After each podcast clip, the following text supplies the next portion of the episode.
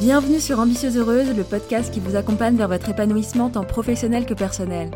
Je suis Amina Zamoun, ingénieure de formation et aujourd'hui également coach professionnel. Dans ce podcast, on va notamment parler blocage, croyances, pensées limitantes, problématiques pro et perso, sans tabou.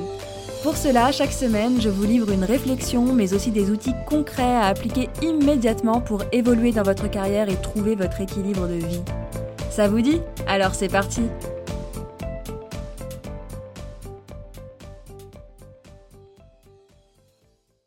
Bonjour à toutes et bienvenue dans ce 30e épisode d'Ambitieuse Heureuse. J'espère que vous allez bien. Je suis ravie de vous retrouver après une belle coupure pour moi. Pas forcément pour vous parce que vous avez eu notamment les épisodes de l'été, la Minute Ambitieuse Heureuse, que j'étais ravie de vous faire et j'ai eu pas mal de retours d'entre vous qui me disaient que ça leur plaisait et que ça leur permettait d'aller un peu plus loin sur des questions très précises. Donc c'est super.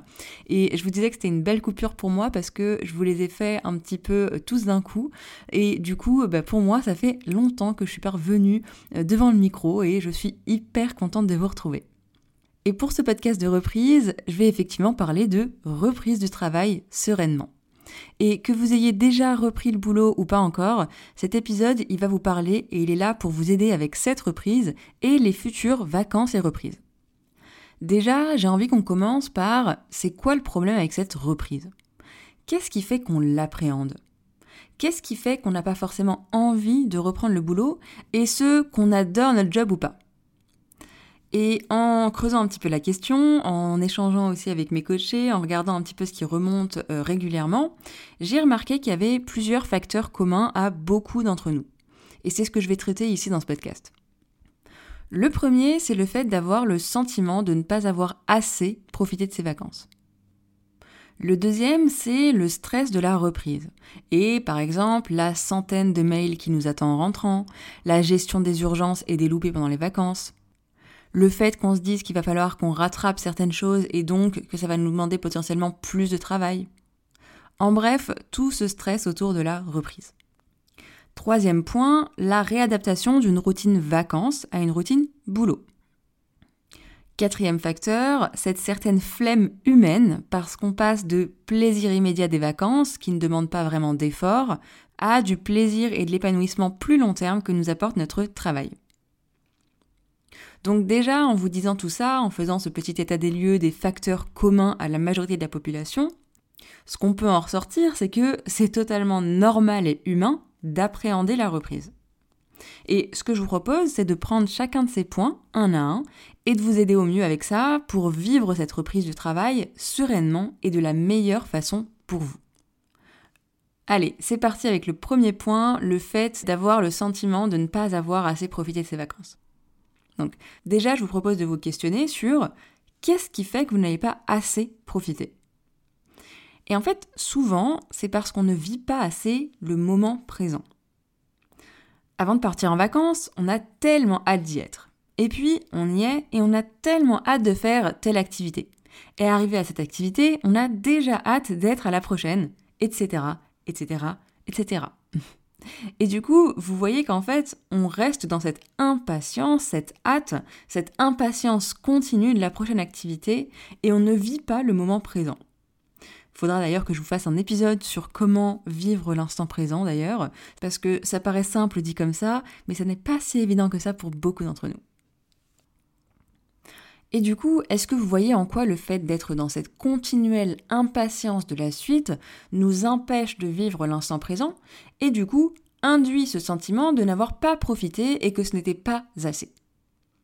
Surtout que, arrivé à la reprise, on est déjà en train de penser aux prochaines vacances. Et au lieu de se rendre compte qu'en fait, on n'est jamais vraiment dans l'instant présent, on reste sur ce truc de j'ai pas profité, j'ai hâte d'être en vacances. Et du coup, résultat, on ne profite pas vraiment de ces journées, ni de ces journées boulot, ni de ces journées vacances. Bon, du coup, qu'est-ce qu'on en fait? Surtout que vous allez me dire, super Amina, mais là, mes vacances sont passées et j'ai pas profité parce qu'effectivement, j'étais pas dans l'instant présent. Et résultat est le même aujourd'hui, c'était pas assez et j'ai pas assez profité. Pas si vite.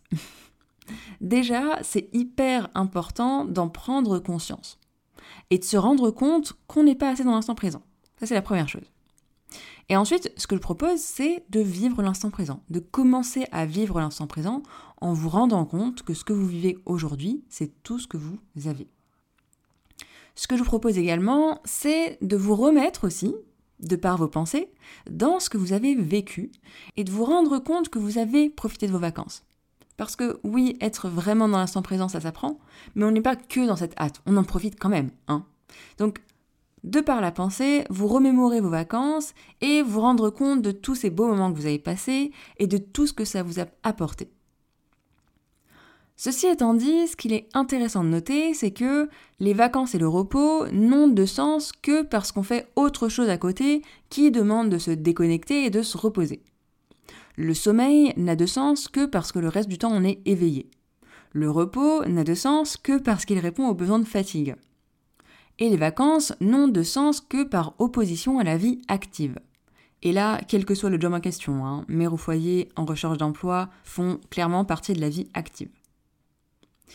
Et du coup, la question que je vous propose ici, c'est qu'est-ce que vous voulez faire de vos journées, de votre temps? Je suis pas sûre que ce soit être en vacances tout le temps. Parce que, est-ce que vous voulez vraiment être en vacances tout le temps? Si oui, c'est quoi la signification de vacances pour vous? Parce que peut-être que ça veut juste dire que potentiellement, vous n'êtes pas dans le bon job et que le hobby que vous avez en vacances pourrait être un job. Par exemple, une personne qui adore être en vadrouille et tester des restaurants et documenter tout ça sur son blog, eh bien peut-être que critique culinaire pourrait être un de ses dream jobs. Mais sinon, si vos vacances sont votre repos et restent un hobby, alors la réponse est non. Nous avons tous et toutes besoin de plus que des hobbies. Et attention, hein, je ne dénigre absolument pas les hobbies qui sont extrêmement importants pour notre bien-être et notre épanouissement. Mais si vous êtes là à m'écouter, c'est probablement que votre épanouissement professionnel est important pour vous et que vous n'avez pas réellement envie d'être tout le temps en vacances. C'est juste qu'il y a des choses à améliorer, comme peut-être par exemple le stress au boulot. Ce qui me fait une parfaite transition avec le deuxième facteur dont je vous parlais, le stress de la reprise et de tout ce qu'il va y avoir à faire.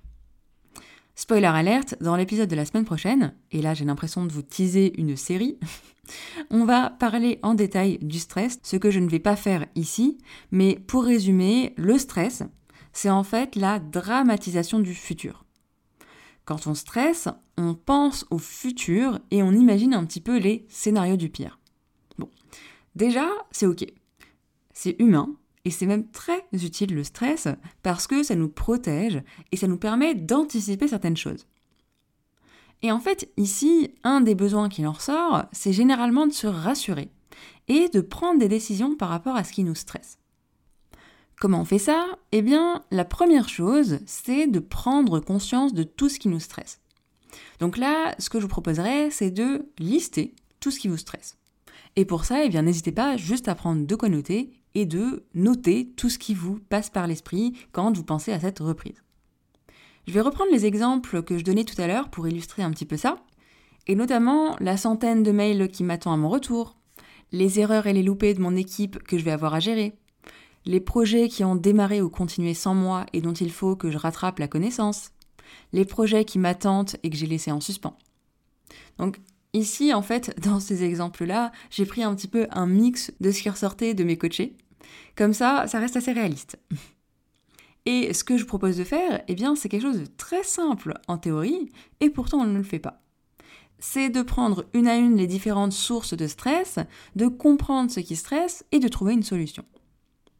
Donc pour la première, la centaine de mails qui m'attend, euh, ce qui m'embête, c'est que de 1, j'ai pas envie de relire tous les mails directement à mon retour, parce que déjà c'est pas très intéressant de passer tout son temps à relire des mails. En plus, ça me paraît être comme une montagne, je me dis que je vais jamais y arriver. Et du coup, une des solutions à laquelle on peut penser, c'est se dire, ben, je ne vais pas tout lire dès la reprise du boulot. Par contre, je vais me prendre 10 minutes pour trier mes mails par ordre de priorité par exemple priorité 0, 1 ou 2, avec la priorité 0 qui sont les mails les moins prioritaires, la 1 les moyennement prioritaires, et la 2 avec les urgences. Et se dire, eh bien, le premier jour, je vais lire les urgents. Le deuxième jour, je vais lire les mails de priorité numéro 1. Et le troisième jour, je vais lire les mails de priorité 0, que je peux même étaler sur plusieurs jours. Et bien sûr, ici c'est un exemple, hein. vous faites ce que vous voulez, mais le but c'est de trouver une solution qui vous convienne, qui vous rassure sur le fait qu'il n'y a pas de souci et que vous gérez la situation. PS, si vos mails ont attendu toutes vos vacances, ils peuvent encore attendre deux jours. Ensuite, pour passer un petit peu à la deuxième source de stress dont je vous parlais, et qui concerne les erreurs et les loupés de mon équipe que je vais avoir à gérer. Et déjà, ça, c'est quelque chose qui est hyper intéressant à traiter, de voir comment est-ce qu'on veut gérer les erreurs de son équipe. C'est pas le sujet du podcast, mais ici, j'ai juste envie de venir vous inviter à vous demander justement, eh bien, comment est-ce que vous voulez gérer ça? Qu'est-ce qui va être le plus intéressant sur le long terme? En quoi est-ce que c'est super qu'il y ait eu des erreurs de fait? Qu'est-ce que ça démontre? Et comment est-ce que vous souhaitez gérer cette situation? Vous remarquerez que je ne vous dis pas comment est-ce que vous souhaitez rectifier les erreurs. Hein. je vous laisse avec ça. Ensuite, quant aux projets qui ont démarré ou continué sans moi et dont il faut que je rattrape la connaissance, et également euh, quant aux projets qui m'attendent et que j'ai laissé en suspens, pareil, comment est-ce que vous voulez gérer ça?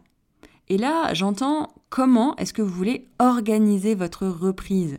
Déjà, c'est votre reprise, c'est vous qui décidez comment vous voulez l'organiser. Et bien sûr, euh, ça entend que vous preniez en compte les besoins de votre entreprise, que ce soit la vôtre et donc les besoins de vos clients ou celle pour laquelle vous travaillez, hein, ça ne change rien du tout.